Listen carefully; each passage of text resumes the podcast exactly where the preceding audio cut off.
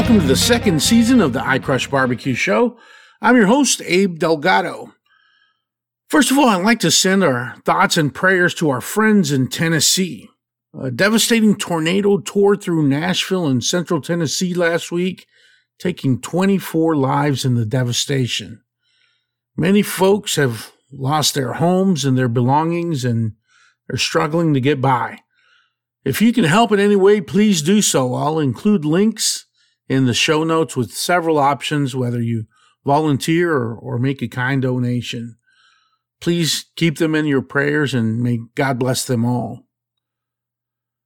Now, in episode six of the I Crush Barbecue Show, I interview my buddy Carl Fallenius of Owlbear Barbecue in Denver, Colorado. Carl has an incredible story that includes cutting his teeth at the legendary Franklin barbecue, slinging barbecue in the Colorado underground scene, and finally opening a brick and mortar in the heart of Denver. We dive into his menu. He even gives us a recipe that's at the base of all of his proteins. He also gives us a peek into the whole Denver barbecue scene and shares tips on where we should go if we're ever in the area.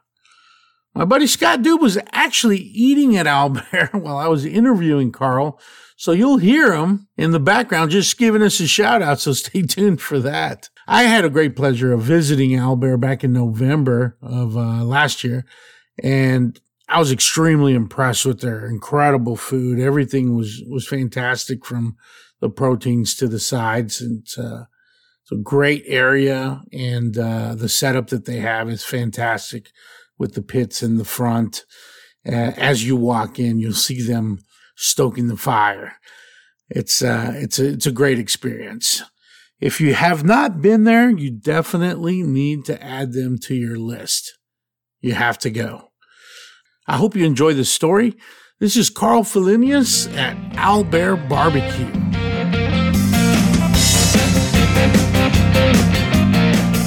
Hey, welcome to the I Crush Barbecue Show. Today I am chatting with Carl Fallenius of Owlbear Barbecue in Denver, Colorado. What's up, buddy? How are you?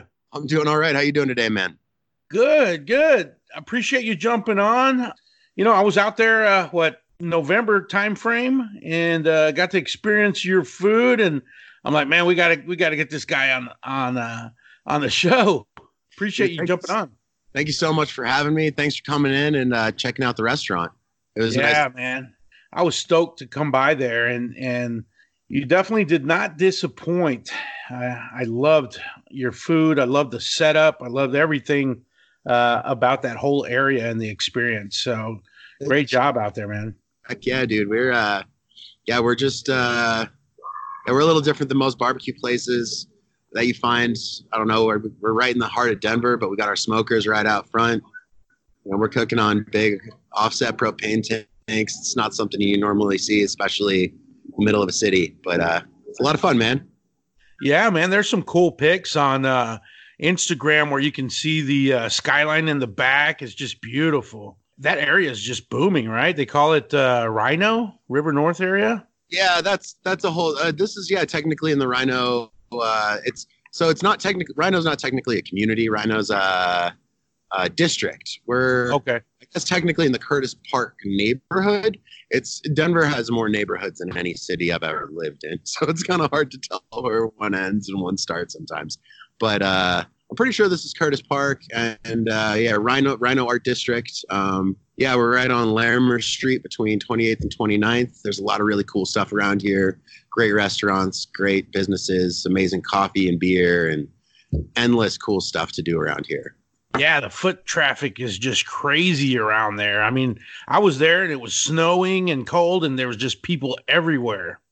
Yeah, and in the middle of the summer, it gets really wild. Um, but it's it's a lot of fun, man. It's really vibrant. There's a lot of uh, a lot of good energy, a lot of good stuff going on. Yeah, that whole layout that you guys have. So the pits are right in front. They're not covered. You're right in the elements. Like I said, it was snowing when I was there. And uh, you know, you're not hiding anything. You're right in front of your restaurant cooking yeah. it up. How is it uh, cooking uh, out in the open like that? Uh, it can get really rough. You know, in the winter, it's not so bad. Snow is pretty easy to deal with Uh, in the summer, it when it starts to rain, it's a lot harder. Mhm. Um, we're working on getting a roof built, but uh, you know, it's just uh, finding the funds to make things happen. Sometimes is a little difficult. But yeah. uh, hope have uh, hopefully we'll have a roof going here in the next uh, four or five months, three or four months maybe. But uh, yeah, that'll be really great. Yeah, we kind of it took us forever to get this place open. We we just went through jumped through so many hoops, endless setbacks, uh, and uh, the roof was part of the original plan, but it just didn't didn't end up happening before we got the place open. Um, but it's it's a lot of fun, man. We uh, it's really cool. Our customers, we, a lot of our customers, just see the smokers and what we're doing, and come over and ask what's what's going on. What are we even doing? It's uh, you know what might be a common sight in Texas is super uncommon up here. So it uh, it, it's definitely it's almost like having a billboard without actually putting up a billboard. yeah, that's a good way of putting it. Uh, yeah, and you have all kinds of folks. I saw suits in there, and I saw, you know, just casual folks, and it's just it was. It kind of walk us through. Uh, it, you enter through one area, and then you through one door, and then you come out another door. How many square footage is in there? Uh, we're only about uh, 1,200 square feet total. Uh huh. Um, it's not too much space. The front of house is uh, is about uh, let's say seven, eight hundred of that, and then our kitchen's the rest. And smokers are out front. Our kitchen, we don't have a hood or a range or anything like that. We cook on induction burners and uh, on the smokers, and that's that's really all we got. Um, Mhm. We've got a few reach-in refrigerators. And uh, yeah, you walk in, you have to walk around the smokers to go in through the entrance. And then you walk straight up to the ordering counter, talk to the meat cutter, tell them what you want, talk to the sides person, tell them what you want, check out at the register, and uh, you got your meal um, ready to go. We're also really lucky to be right next to our mutual friend brewery, which is an amazing, amazing brewery that uh, is been really, really awesome to us and uh, lets our customers sit on their patio and uh, or inside their restaurant and, or inside their brewery. I mean, and drink beer. We don't have a liquor license, so if people want to drink beer, it's readily available right next door. Um, we just ask people bring their trays back when they're done. But yeah, it's it's it's it's nice. It's small. It's simple. It it does the trick. I wish we had more seating. We only have about 18 seats. Uh, I know that that has been a problem for some some people. You know, they come in and they want to sit down, and we really just can't cater to that many people. We do a lot of to go business. It's it's a fun little spot, man. I've got a really amazing crew working with me, super solid cooks and front of house staff, and they're just they're just killing it, man. I'm super lucky to have. Yeah, about how many people do you have uh, on your team? I have eight people on my team total. Yeah, and right now we're only open Thursday through Sunday. We're trying to expand those hours a little bit, but uh, things have started picking up again. I gotta gotta figure out how to stretch the labor out just right. It. train someone to try and cook like one or two days a week, which isn't really enough to learn how to cook barbecue for a restaurant. I feel like Mm-hmm. it's, it's tough. Yeah, yeah, I can imagine. Um, so we kind of just jumped right in. Let's let's um let's kind of take it back a little bit. Uh, let's let's uh talk a little bit about yourself. Where where are you uh where are you from originally, and uh, you know what kind of influenced you to to start cooking barbecue? So I grew up in the mountains in Colorado. I grew up uh, about seven hour, seven, six and a half, seven hour drive from Denver in a town called Telluride that a lot of people have heard of. It's a really small resort town, kind of in the middle of nowhere. It's insanely gorgeous. Um, there was one barbecue restaurant there when I was growing up, and uh, you know I've always always loved eating ribs, and uh, you know I never really understood the appeal of brisket until I moved to Texas for a lot of a lot of different reasons.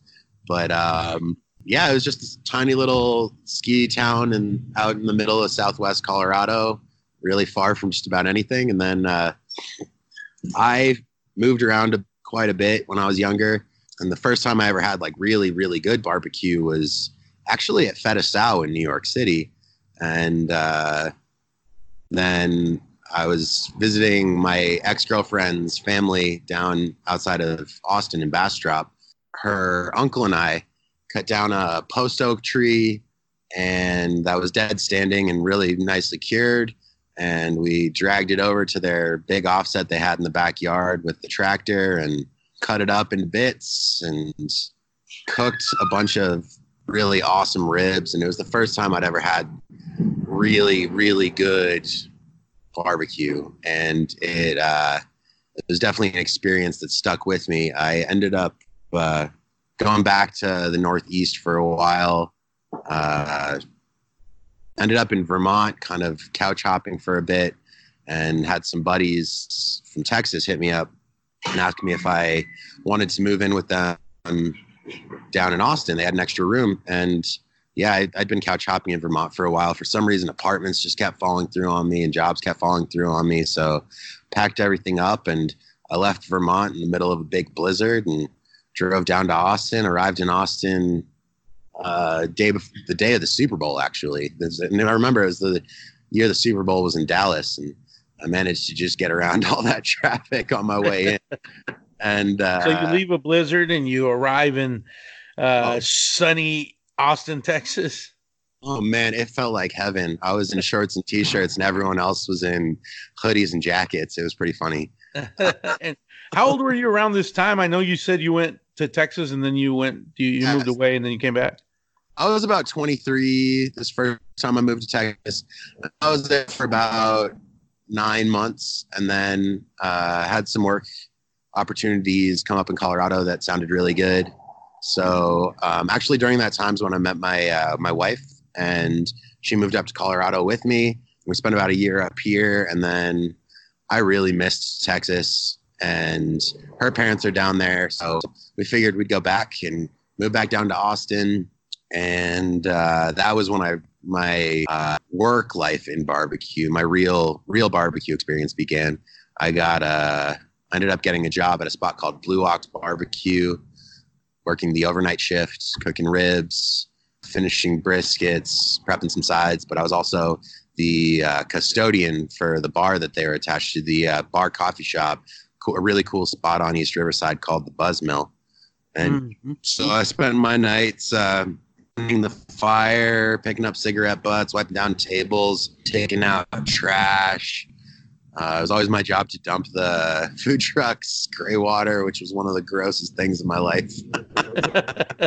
uh, yeah, uh, watch smoker. I, you know, I didn't really get a ton of training there, but I met some really awesome people. My uh, my good buddy Ben Lambert, who actually just opened a spot in Austin at the new Buzz Mill out on Shady Lane, called uh, he's got his new barbecue spots called JNL. He was my manager there. He was my first real uh, barbecue uh, mentor, really, in a lot of ways. Um, and that was really cool because, uh, anyways, I'll continue my story and he'll come back in later. oh, okay. Uh, yeah, I'll have to check that out. By the way, I haven't, I haven't been. It's awesome. He does these al, al pastor ribs that are just so beautiful and so delicious, mm. and his brisket is amazing. He's he's a super talented chef. Uh, really, really good friend. One and of the best. One of the best people. Had you had any kind of restaurant experience before uh, the Blue Ox? I had not. No, no. I had. Uh, I had. I mean, I had a little bit. I, I, worked. I had a summer job working in a kitchen, a fancy kitchen where I grew up, um, and then I delivered Chinese food for a few years in college as a side gig, and um, that was about it. Really, I, I, I really hadn't had much experience with it at all. Um, uh, so it was, yeah, it was a food truck gig. It wasn't, it was, it was nothing like being in a restaurant. It was, it was way more mellow and not, uh, you know, I, it was, it was interesting. I didn't get a ton of training there. It was kind of like, it was a lot more just keep the fire between this temperature and this temperature. We weren't really thinking about our convection and airflow all that much. We weren't really thinking about details, you know, the details that really got instilled you know instilled into in me in my brain and at franklin after i left the buzz mill after i left blue ox um, so yeah when after blue ox didn't work out uh, Travis, who was really good friend with Aaron and one of the partners in the Buzz Mill, got me an interview at Franklin. and They were looking for a cook, and uh, I interviewed and I got the job. And uh, that's really when I start. I really started to learn about how to cook great barbecue for sure. Franklin awesome. was Franklin was wild, man. It was it was a really awesome job. It was a really really hard job. Who else was there at the time? Uh, Braun Hughes was the pit master. Andy oh. Morris, uh, Andy Reisner was the who's the pit master there now was the rib cook. Um, Andy Morris, who works with Braun up at Stiles Switch now, mm-hmm. was uh, one of the barbecue cooks, one of the brisket cooks. They had Manuel and Luis trimming briskets. Uh, Benji Jacob was the general manager. It was it was a really dude. I, I worked with a really amazing crew. They were they were just the the coolest people to learn from and such kind, awesome, awesome people all around. Um, you step into the into the mecca of barbecue and get to work with all those guys at uh, this just uh, incredible spot of, of Aaron Franklin. That's so cool.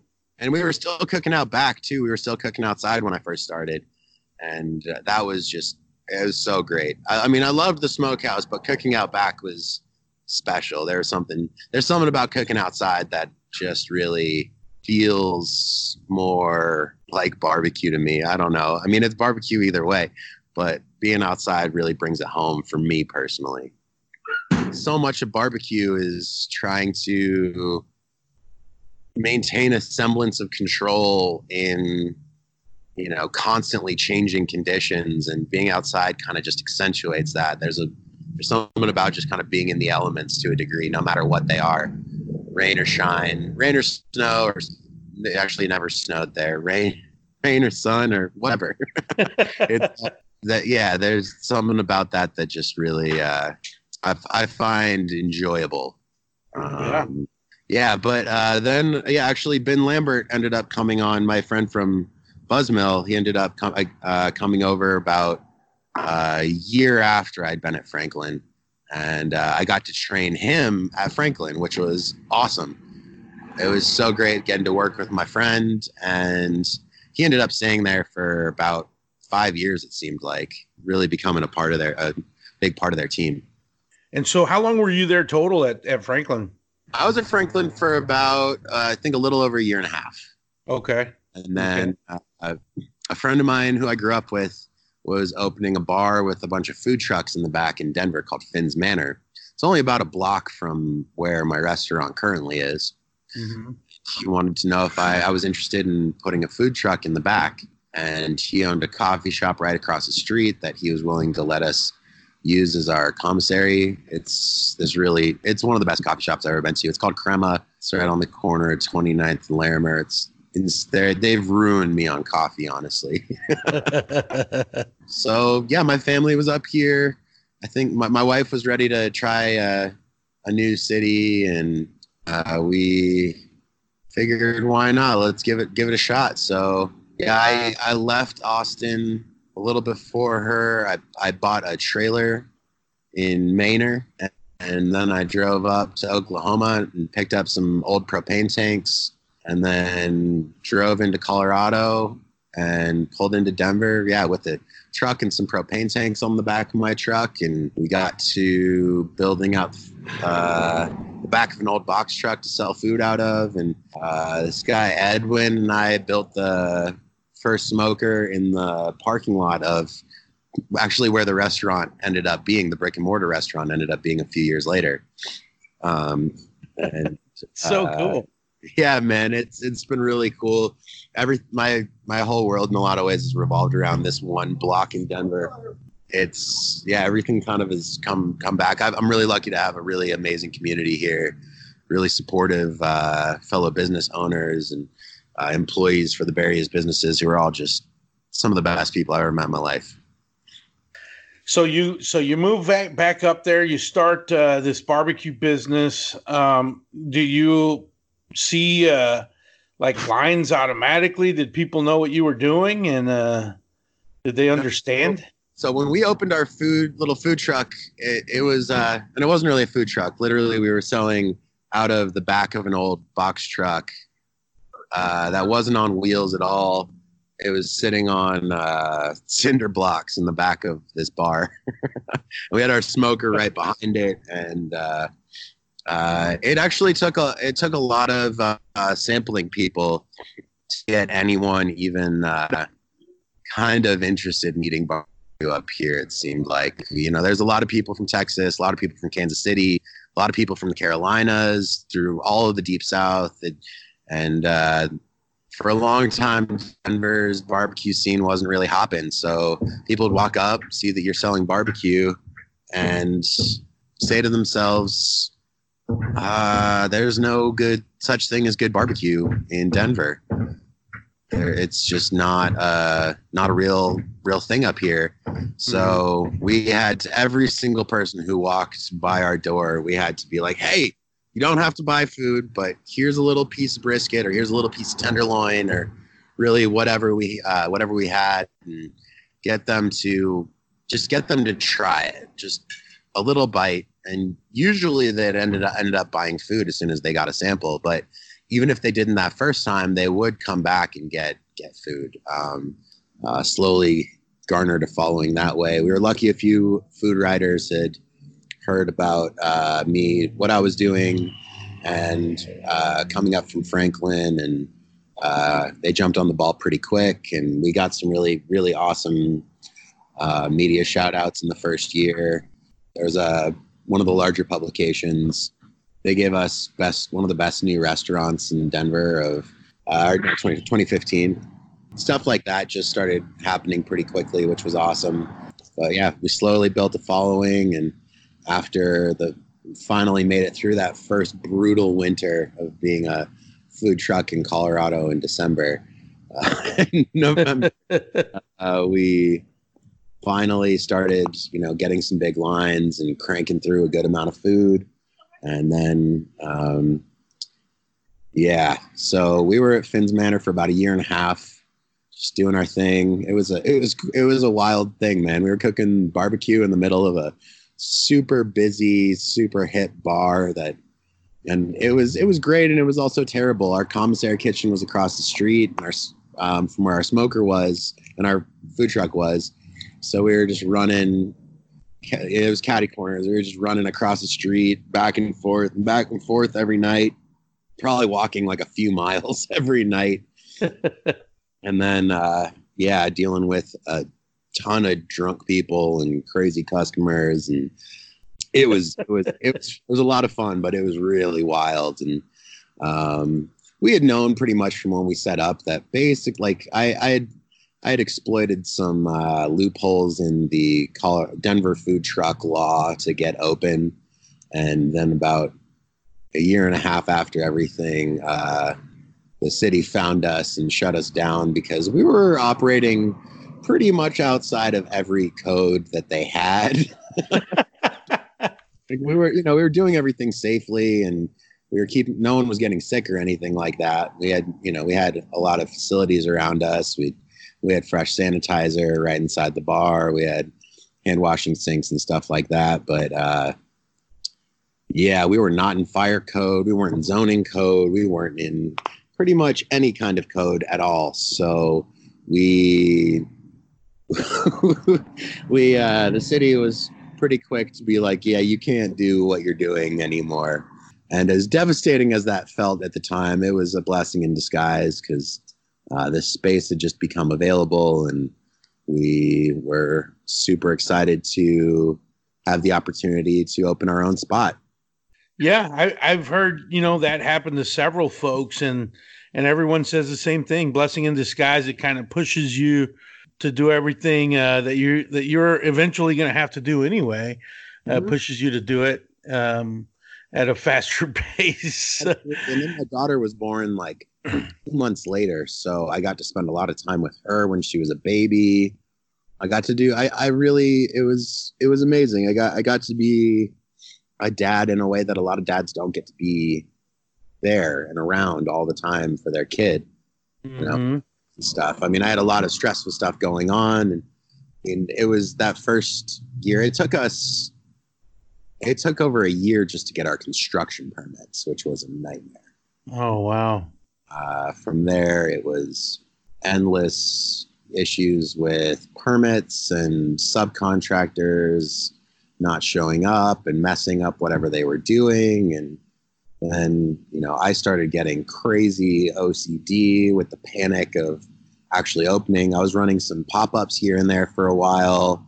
And the uh and those you know to to mixed reviews most of them went really well i was usually kind of late which is never a good look i was also doing most of it myself so you know, it would be 20 some, we had two smokers, so it'd be like 20 something briskets, uh, 18 plus racks of ribs, a few pork shoulders, tenderloins, and some bellies. And so I was doing, yeah, full brisket cook and then a full rib cook and then packing everything up and doing a full service and then cleaning everything up. And they ended up being, you know, 30 to 48 hour days or shifts and that that's that it just ruins you man. It wrecks your brain.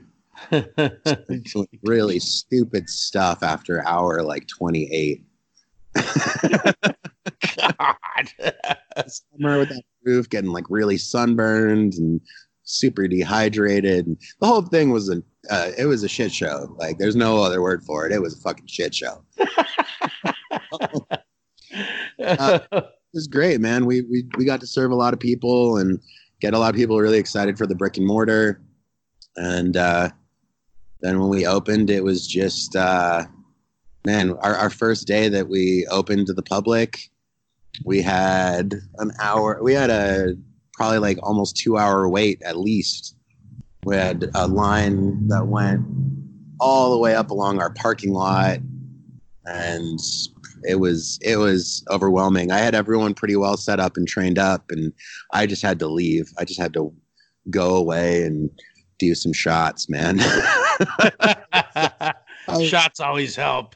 I was terrified, and uh, that it was finally real and it was finally happening, and we were opening, and it was wild, dude. Oh, and yeah, we also like barely managed to get our uh, certificate of occupancy because at the last minute, the city told us that we needed to have the sidewalk in front of the entire uh, complex, complex or not complex, but like building that we're in replaced before they would sign off on our permanent certificate of occupancy. But we managed to get a temporary CO just in time, and uh, yeah, it was it was it was a wild little it was a wild week. And by the end of that, by the end of that week for our last day on Saturday, I don't even remember pulling briskets off the smoker. Luckily, my rib cook was a boss. I was sleeping on a cot in the restaurant for like the first few weeks. I wasn't even going home. I would, if I left, I was going to Restaurant Depot just to pick up whatever little things we needed. Yeah. Was, I I didn't leave the restaurant for, you know, except for the days that we were closed for almost two weeks. So it was it was crazy. Um, it was it was mayhem. But we got it open. We got things rolling. Everything got evened out real good. Um, man, I've been super lucky to have just a killer staff from the get go. Really wonderful people, really wonderful customers. We're yeah, we've been really blessed over here. Yeah, man, sounds awesome. It, it people don't know what it takes to to open a restaurant behind the scenes and and all the stuff that's going on. And you know i i talk to so many folks and uh you know they talk about the cot you know that they sleep on in in very uh short intervals. Yeah. and uh it's just crazy. Yeah you guys you guys work your tails off and and make it make it look easy. Because once you get there and the you know, you get in line and you get your food, and it's you know everything is just looks like oh this is easy. You know, I want to open up one of these. you know, it's, it's it is so much harder than anyone could ever really express. You know, yeah, it's it's uh, and you know things are always breaking and people are always getting sick and it's wild, man. You really gotta. I'm so lucky to have like just the most understanding and flexible uh, partner. My, I mean, in life, my, my, my wife, and she's she's really understanding with how how much it really takes to run a restaurant, and uh, steps up when I can't be there to help get our daughter to bed, and you know, I show, I get home sometimes at midnight and I'm gone at like six.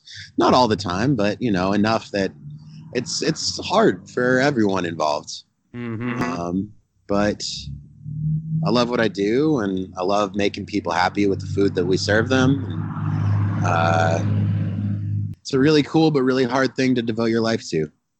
Yeah, I'm. I can relate, man. I uh, I opened a restaurant in 2009. You know, from from the ground up, and and you know permits and health inspectors and all of that stuff and all that hard work. So I know what it takes to to go through all of that, and it's not easy, man. It's it's really not easy. So yeah, commend you for that. Um, so whenever you guys were at uh, at Finn's, um, what did you start cooking there? Let's kind of jump into the menu items. Okay. Um, what were you starting? What what did you start cooking there, and then uh, kind of what are you cooking now? we did brisket, ribs, pulled pork, pork tenderloin. Those were our four always on the menu items. I didn't have anywhere to make sausage. I didn't really have the capacity to make sausage, and I didn't I didn't find any sausages that I was super stoked on cooking. And honestly, at a certain point, it just became like a comfort level thing um, where like those were our four menu items. I guess one thing that I could tell people about is we'll be having our own custom sausage blends made for us by uh, River Bear. Um, River Bear American Meats, uh, local company that makes really awesome sausages. That'll be on the menu super soon. We're hoping for next week we've been trying to get this together since we before we opened like almost a year ago and it's finally coming together uh, but everything had to go through the usda and um, it was just a lot man. Um, but now it's almost done and we're super excited to have sausage on the menu uh, at the new spot. But uh, yeah anyways back in the day brisket pulled pork um, spare ribs and pork tenderloin. Uh, then we would run specials, all kinds of different specials. Ended up doing a lot of different chilies and a lot of different, uh, all kinds of stuff. Sides, we started off with just uh, coleslaw, potato salad, and pinto beans. And then we added mac and cheese. That went through a few different um, iterations of that until we settled on the recipe that I actually was fortunate enough to grow up eating. My mom's a really amazing cook, and she did this amazing four cheese Italian mac and cheese, uh, mozzarella, fontina, gorgonzola, and parmesan. And that's what we serve in the restaurant now. And it's actually become our biggest seller next to brisket. We, we we're ba- I, you know we we have a, a, pretty big menu, but pretty much when you boil it down, we sell brisket and mac and cheese. it's so damn good. I can attest to that. Um, yeah, and you, you also have some specials on some sides too. Like uh, there was a what was it a queso? Uh, oh yeah, was there doing mac and queso for a while. We just made uh, uh really simple, classic uh, Tex-Mex queso and put it on rotini and topped it with crushed Fritos, a little bit of Tajín, and some chili powder, and it was delicious. Uh, we haven't done that in a little bit. Right now, we've got uh, brown butter and miso grits. We've been doing um, we've been doing that pretty regularly as a special for a side special at least. We've been doing a lot of beef ribs, and we've been trying turkey here and there. I haven't been super happy with our turkey.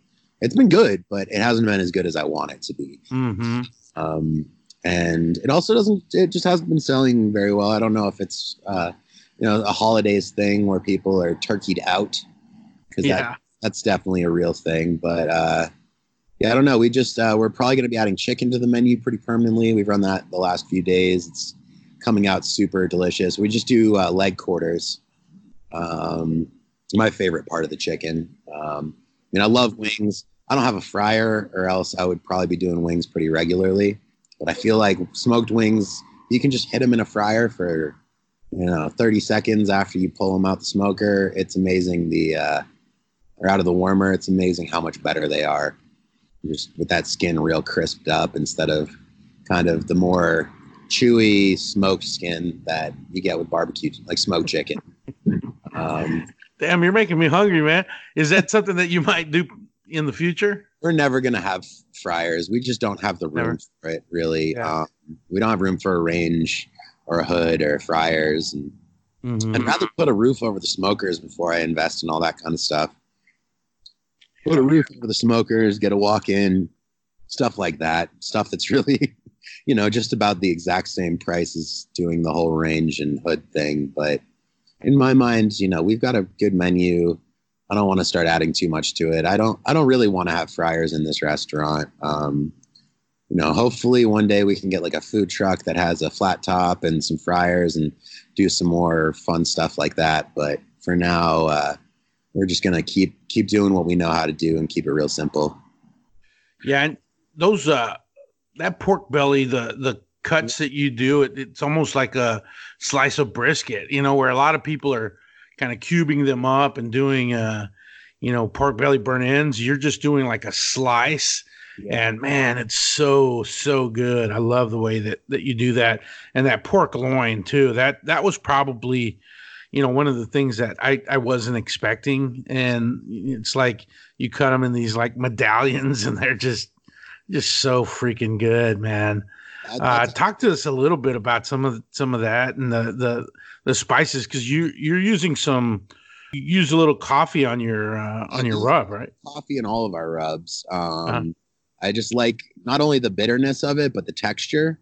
The tenderloin is actually a kind of funny story. Uh, that that recipe comes almost directly from my time at Blue Ox, uh, my first barbecue job, and uh, Daniel Vaughn actually picked that up when he came through. He had it was one thing that had stuck out to him really uh, a lot when he had been at Blue Ox years and years ago, and um, when he tried it, he was like, "Man, that brings that's a really nostalgic thing to have that that tenderloin come back into my life." Um, it's a really simple recipe. It's uh, equal parts by weight: coffee grounds, brown sugar, and Morton's kosher salt. And then we add a little bit of chili, uh, chili de arbol to taste, so that it brings in a little bit of heat at the end, um, but a little bit of that chili flavor, but without being too overwhelming. Um, and then uh, we smoke it uh, 135, uh, perfect medium rare. Wrap it in foil and throw it in the warmer, and it uh, it'll bring it up slowly to about 140, 145 throughout the day. Uh, just making sure we're keeping it, you know, at health code range, and uh, keeping everyone nice and safe. but it, yeah, you do it right. I mean, we're also using Duroc for all of our pork, but mm-hmm. for the mm-hmm. tenderloins, it's the most important um, it's a little bit thicker of a tenderloin. It has more of that meaty flavor. It's I really prefer Duroc massively to any other pig that I've tried for barbecue. But I haven't honestly, I, I haven't tried a ton of heritage breeds other than Berkshire and Duroc. So, so that that just blew me away. I I uh, I loved it, man. Everything that I had at your place was just delicious. Uh, heck, while we're doing this interview, my buddy Scott Doob is shooting me a message. He's there, and uh, yeah, he's he's crushing it right now, and and he was sending me pictures uh, as we speak here, and uh, and yeah, just the color it makes it look so great and the i mean the taste is, is is just fantastic there's i could put you anywhere in in in texas and you would be one of my favorite places to go to. I mean, this place, uh, you, are doing something magical out there, and uh, Denver's lucky to have you for sure. Dude, thank you so much.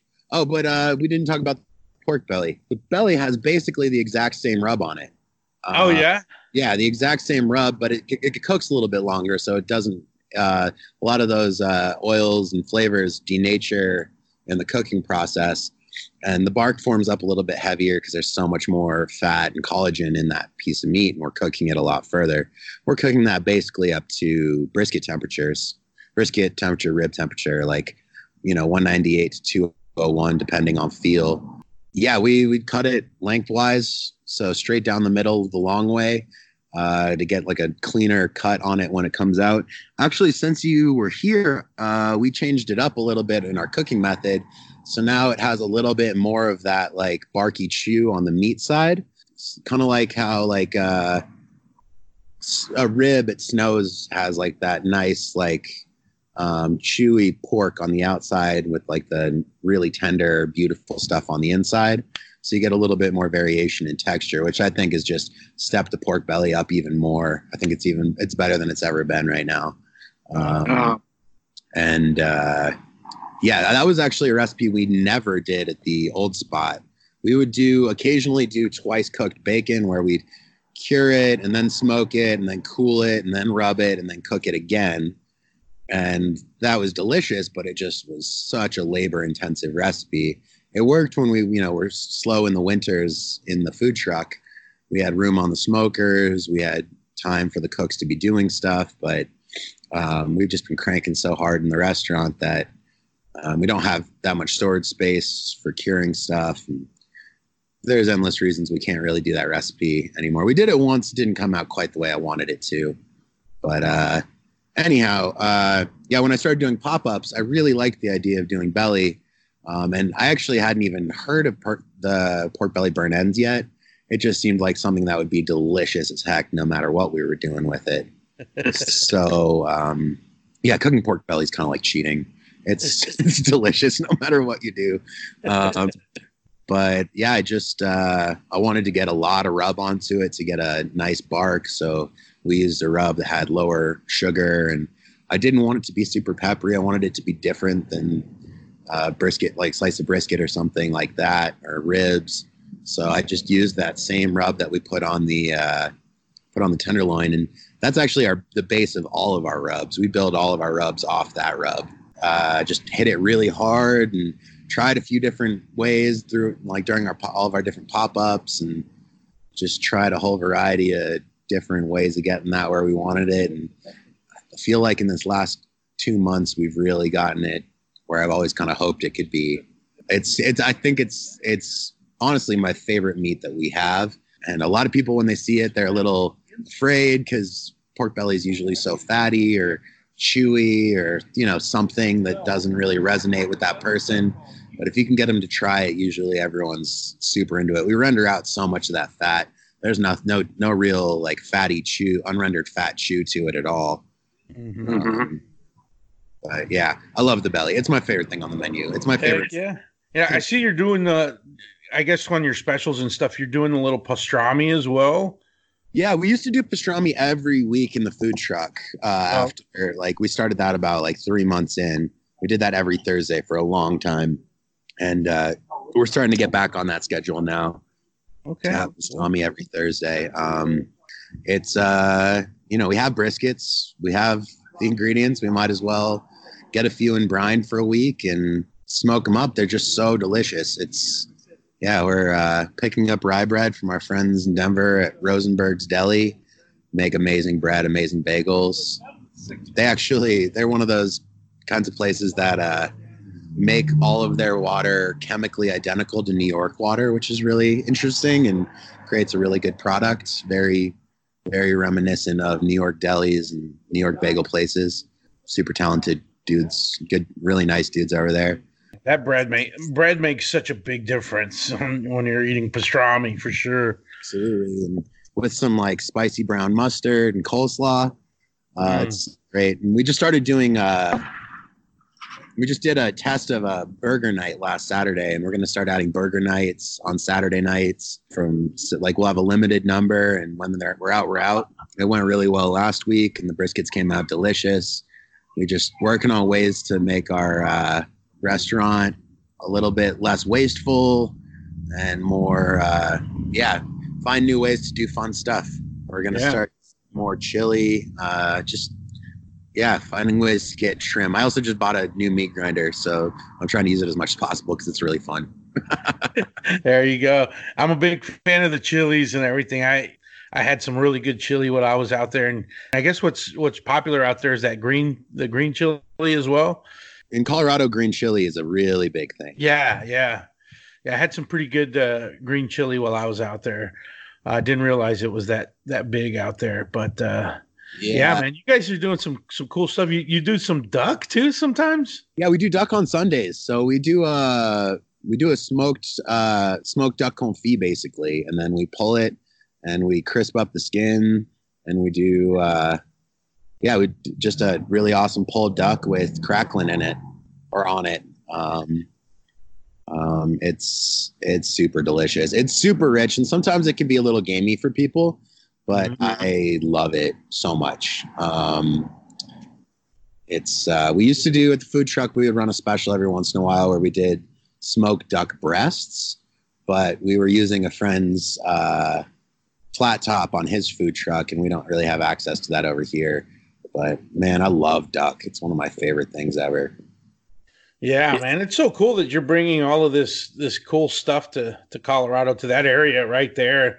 It's not just a barbecue joint. You got all kinds of cool stuff uh, that's not typical to just a barbecue joint, you know. So that's that's yeah. pretty cool. Um, and what um what wood are you using out there? And is it pretty easy to source the wood out there? Oh, wood used to be really easy to source. For a long time, I had a really great source that I was getting our local scrub oak through, which is an amazing firewood. It's it's uh, called Gambel oak. It's not like the scrub you get in Texas or a lot of the South where it's real stinky and super red. It's it's more. It's like if you married post oak and live oak together and then made it small. it's small. It's a scrubby tree Mm-hmm. It's it doesn't grow real big, um, so you cook with a lot of rounds, um, which I personally like. I know a lot of people don't like it so much, but I love cooking with rounds. Um, that was actually something that Andy Reisner, who's the pit master of Franklin now, uh, instilled in me when he was training me. Was uh, rounds are just awesome. You get great flavor if you can get a good burn on it. You're gonna get better embers, and it, it really stuck. I love cooking with rounds, but can yep. you explain what what rounds is to some of the folks that? Sorry, a round is an unsplit piece of wood that you don't really want that bigger than like at most five inches in diameter. But yeah, so it's an unsplit piece of wood. It's cut down to the right size, but it's not a uh, yeah. It doesn't have the inside of the wood exposed. There you uh, go. Okay. Yeah, so we were cooking on Gambel Oak forever and ever, and then uh, the source on that kind of dried up. We can get it every once in a while now. Uh, we'll get it for a few weeks here and there, and then it kind of goes away. It's uh, we've we've been having to use mixed red and white oak coming up from Texas or yeah. Hey, uh, hey, Abe. Scott says hey. Duber. Duber. This is actually going to make it onto the show. He's walking away. He's getting in his car. Uh, um, but he's got a big bag of Q with him, and uh, yeah, good to go. I was really happy you stopped by. Yeah, I'm sure I'll hear uh, I'll hear about it uh, here in a little bit once we hang up. Uh, sounded it looked like he was having a good time. yeah, no, he was smiling. He, he, seemed real stoked on it. Yeah, uh, awesome. But yeah, so now we're using uh, what most people around here use, which is a uh, mix of. It, usually, I can get just you know sometimes I can get just post oak that's coming out of North Texas. Um, sometimes, you know, it, it's hard, man. The wood scene in Colorado has gotten really complicated over the last couple years. You know, not a lot of people are turning the local oak into firewood because they feel like it's just not worth their time because it's so scrubby and small. Uh, and then a lot of people are, uh, a lot of companies are importing stuff from Iowa or Missouri or Kansas and there's been so much flooding out there the trucks haven't been able to get into colorado. So prices have just skyrocketed. They're 50% more than they were what i was paying two years ago. Um, wow. it's crazy how expensive wood has gotten even for the local wood because they're just following you know oak prices in general. I've been considering trying to use some local blends you know a little bit of oak mixed in with some uh, maple and other woods, but I, I, you know, I don't want to ruin a good batch of meat by using some wood that I just don't get a good flavor off of. Um, yeah, man, it's it's wood is actually the hardest thing about cooking barbecue in Colorado right now. Finding yeah. a wood source has just become really, really, really difficult. Um, you know, I call up, I try and call at least one uh, one logging guy every week and see if they're willing to cut Gambel Oak for me. and they're almost all like, "Nah, man, that goes in the chipper. I'm not dealing with it. I'm not dealing with all that scrub." Uh, which I totally understand. It's Their business, but uh, it'd be really nice to get my hands on some. So if anyone's listening to this podcast who wants to cut me Gambel Oak, bring it to Denver. I've got a big lot we can store it in. there you go. and, uh, hit me up. Hit me up at the restaurant. there you go. Hey man, one of one of the coolest. Uh, you guys have one of the coolest logos. I love the whole Owlbear. And uh, how did that all come to be? All right. Um. So my wife, as a joke, was like, "Let's take this online uh, test to see what your spirit animal is." And I was like, okay. And it came up that I it was an owl and a bear, and I'm a huge Dungeons and Dragons nerd. I just love fantasy stuff in general. Mm-hmm. So um, I was like, oh man, owl bears are awesome. They're a monster from D and D that is renowned for their voracious appetite for flesh, and uh, just kind of it fits so well. And I got a lot of pushback from family and friends that I uh, named my restaurant after an obscure Dungeons and Dragons monster. Um, and I didn't I didn't listen to anyone and I went with it anyways. I'm then, glad you did, man. I I'm sporting my hat right now. It's uh it's one of my favorite hats. Uh, it's just so cool, man. Such a cool logo and everything. And uh, we worked with some awesome artists who have uh, who really brought it to life. Luckily, because it's a at this point a well entrenched fantasy monster, there's a good amount of um, artwork to um, kind of show people, show artists what you're thinking, what you're looking for, and uh, get some really cool images out of it. Um, the yeah, um, this guy, local guy Sam Turner, who's an amazing artist, has done a ton of albums for bands, and he does all the artwork for, or most of the artwork for TRVE Brewing, which is a really, really killer uh, local brewery in Denver, um, to do some artwork for us. And he did some of our shirts. And then this guy, David Seymour, who's out of, uh, I think, Minneapolis, but I'm not 100% sure. He, uh, he did a T-shirt for us. Um, he does all of Burial Beers cans and also does artwork for a ton of really cool uh, metal bands. And yeah, we just kind of went with stuff that I like, which is you know like 70s rock and roll and doomy stoner metal stuff from the 90s and uh, luckily all that stuff's kind of coming into fashion again which is awesome because it's stuff that i really really enjoy it's wild. D and D is more popular than it's ever been since it came out, and stoner metal is more popular than it's ever been since it came out, and so our branding just happened to be really on trend with uh, what's going on in the world right now. Yeah, man, I see your shirts all over the place, and and yeah. I love it.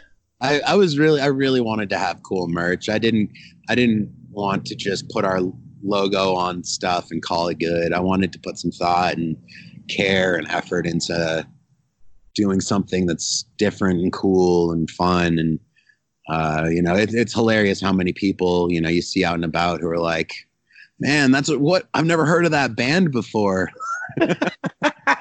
Like yeah that's kind of what i was going for. I wanted them to be like band shirts and yeah. uh, it's it's gone over really well. So cool man and how's the community there? You know, the barbecue community. You guys talk to each other? Is it something that's growing out there? You know, I Denver is uh the Denver barbecue community is really cool, man. There's some really, really wonderful people cooking food out here.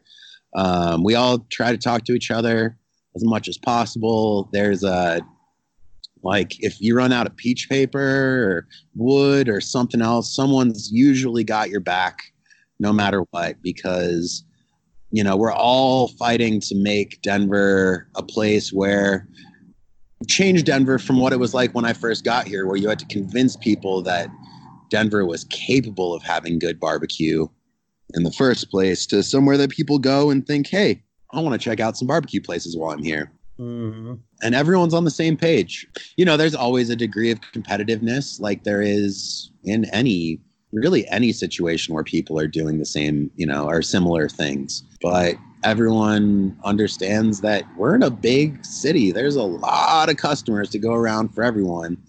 And if we have a good barbecue culture, then that just means more people eating barbecue in general. And Absolutely. luckily, everyone's super, super nice. You know, Jason Ganahl, who owns GQue Barbecue, is like one of the nicest guys, and he puts in so much work to just supporting the community. Uh, Chris Nicky down at Hank's Barbecues, super cool dude, cooking on lang, cooking on a lang, uh, burning wood. He's hooked me up with wood a few times when I really needed it, and uh, he's yeah, a, he's re- he's a really good guy. I went and saw him when I was out in Denver. He'll be on the show soon as well. So they're a really really cool spot, doing some really tasty food. Uh, Roaming Buffalo, they they were they were the ones you know who really opened. Uh, they're one of the those people. They opened a few years before me, and they really were putting are putting a lot of effort into cooking really interesting stuff and helping Colorado develop its own barbecue style. That's kind of been what's driven them in a lot of ways. They do a lot of lamb. We do some lamb. Uh, they do a lot of uh, bison and they do like venison sausage and stuff like that. And it's really, really cool. Um, we're trying to get some bison stuff coming in. Bison's a hard one to cook. It's just so lean, but it's super delicious if you do it right. They're really awesome people. Yeah, Coy and Rachel Webb. They're just they're really ta- Coy's an insanely talented chef, and they're just both really nice people. Um, Justin Brunson, who uh, is uh, he's he's trying to do a lot more barbecue. He owns a restaurant here called Old Major and a few others. But he also owns River Bear American Meats, who we source all of our meat through. They're they're our primary meat distributor, and they're really awesome. He's doing a lot to support the barbecue scene here and the culture. Just really killer dude, amazingly talented chef, uh, doing a lot of super cool stuff. You know, it sounds like it sounds like Colorado barbecue's in good hands right now. Man, we're working on it. We're really trying to get it going. Yeah, we just got uh, Post Call, uh, Nick Prince. He's he's doing a great job up there. I just, uh, you know, the one thing I, I want more people to, I want to start seeing more is people cooking on offsets with wood and getting mm-hmm. off of the, uh, off of the old hickories and southern prides and stuff. I mean, they serve their purpose. They they do a good job, but I think if we really want to kick our game up to be like world class, top notch barbecue places, people need to start burning more wood, and we need to come together and figure out a way to get our wood prices down and have really good, high quality wood always available to us because it's just. Uh, it's too hard right now for all of us to source good wood and have enough of it. And everyone's really awesome around here. We're all working on it together. There's also this really, really cool barbecue store in Denver uh, called Proud Souls Barbecue and Provisions. They're uh, a competition. They're old competition dudes, and they sell really awesome smokers. And they're doing a ton to help promote barbecue culture, especially at home barbecue culture in Denver. It's they're awesome. They do a lot of classes. They do a lot of really cool stuff. If you're ever in Denver, they're just a cool dudes to talk to if you're in their neighborhood. Yeah, man, I'm taking notes. I'm ready to. We try to go back at least once a year with the family and all. So I'll be back. I'm definitely going to look up some of these some of these places and and uh, grab some more barbecue and and some more gear. It's really really cool out there. Yeah, man. So you said you had uh is it uh just one child uh little girl child i have one little girl she's uh, a little over two and a half her name's lillian and she's the best thing in the world awesome and is your you said your wife is she from texas so my wife is from california georgia and texas she moved oh, okay growing up yeah she's uh and without her i don't know what i'd do yeah man that's that's so great i'm so happy for you man I, I you know, I had heard a lot of great things about you, and uh, I couldn't wait to get out there. And and uh, man, it was it was just fantastic. I, I can't wait to get back. You know, one of the one of the last questions that I like to ask before I let anyone off the hook here is, uh, could you tell us something about yourself that most people may not know? Huh. I don't know. Like you're a rock star or something like that. definitely not a rock star. no, was like that was one of my favorite things uh, that I learned about Aaron Franklin when I worked for him was that he used to be in a uh, band for a long time with the uh, the guys, the main uh, the lead lead singer and guitarist in the Sword. and uh, he was he was a touring rock rock dude for a long time before he got into barbecue. Oh, wow, I didn't know that. And yeah, he's uh he's a killer musician, man.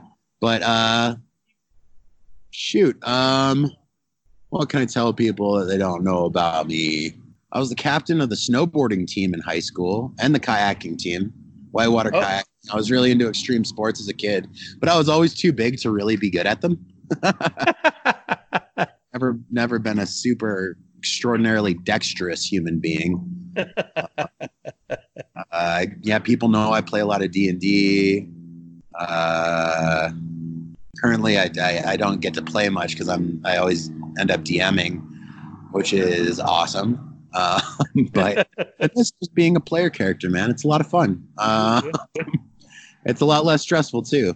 Uh, how, did you, how did you and your wife meet, or how did you propose to her? Maybe I met my wife at uh, Old Emo's in Austin when it was still on Red River. Oh yeah. And uh, I was at a show, a band called Yob. They're um, they're this really awesome old school doom metal, doom metal band, stoner metal band. Um, and uh, I was having a cigarette, and she was up from San Antonio with her work, all of her work friends, to see a Mickey Avalon concert. And uh, my show is on the inside stage, and her show is on the outside stage.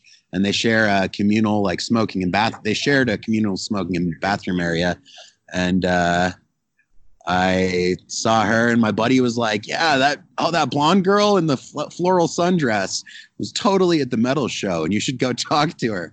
And I'd had a few whiskeys, and was like, "Oh yeah, the girl in the floral sundress was totally at the metal show." but I, uh, yeah, I went over and asked her if she had a lighter, and she didn't. And I was like, "It's okay, I have one. I just wanted to talk to you." And uh, hit it off real good, and went on some dates, and it just kind of everything kind of snowballed from there there on. We just really, yeah, we moved in together after being together for like two months, and never really looked back.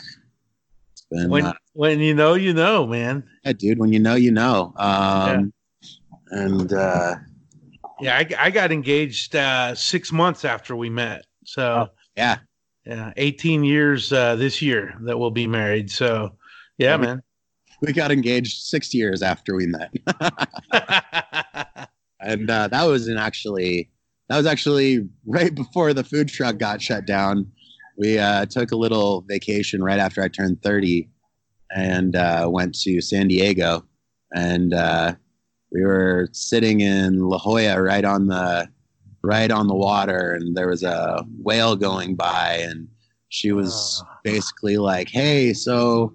We don't have to get married if you don't want to. Like, I don't know. We've been together for a long time and I'm happy with the way things are. And I was like, actually, maybe we should get married. And I pulled the ring that I'd had in my pocket for like three weeks out. it's like, this is a wow. good time. And uh, yeah, so we're uh, yeah, it's she's I'm so lucky to have her. She's really really amazing. That's awesome. That that La Jolla is so beautiful too. I can just imagine the setting there. It was I'm sure it, it was, was incredible. It was beautiful, and dude, it was it's crazy. The last few times we've been in California, we've just seen whales from the beach. We haven't had to do like we didn't do any whale watching tours or anything. We just had good timing. Wow. I still haven't seen any, and it's been two and a half years that I've been out here. so, man, next time you come in town, look me up. Definitely. Uh, Heck yeah, dude. I'd love to do a little barbecue tour with you. I, I really, yeah. really want to check out some of the spots out there. Yeah, for sure, bud. For sure. well, man, I appreciate you taking the time. I know you got to get back to work. That never ends. But oh, uh, really enjoyed chatting with you. You know, hope to see you soon, bud. Dude, that would be great. Yeah. Always hit me up if you're in Denver and uh be great to see you. I'll try and get out to California at some point, man. It's been it's been a while. Heck yeah, man. Definitely look me up. Will do. All right, All right Ed. Brother. Uh, you have a great day, man. Thanks again for uh, having me on the show. You bet, brother. Take care.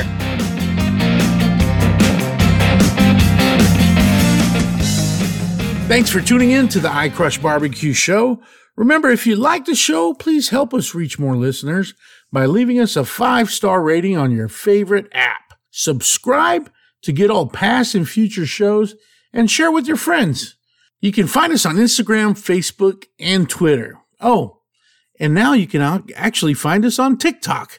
My 11 year old got me started on that this past week, and uh, it's been pretty fun. So you can find me on all of the social media at iCrushBBQ Show. Or you can just email me at iCrushBBQShow at gmail.com. Don't forget to tag us with your favorite picks. We'd love to see what you're crushing. Until next time, keep crushing that Q.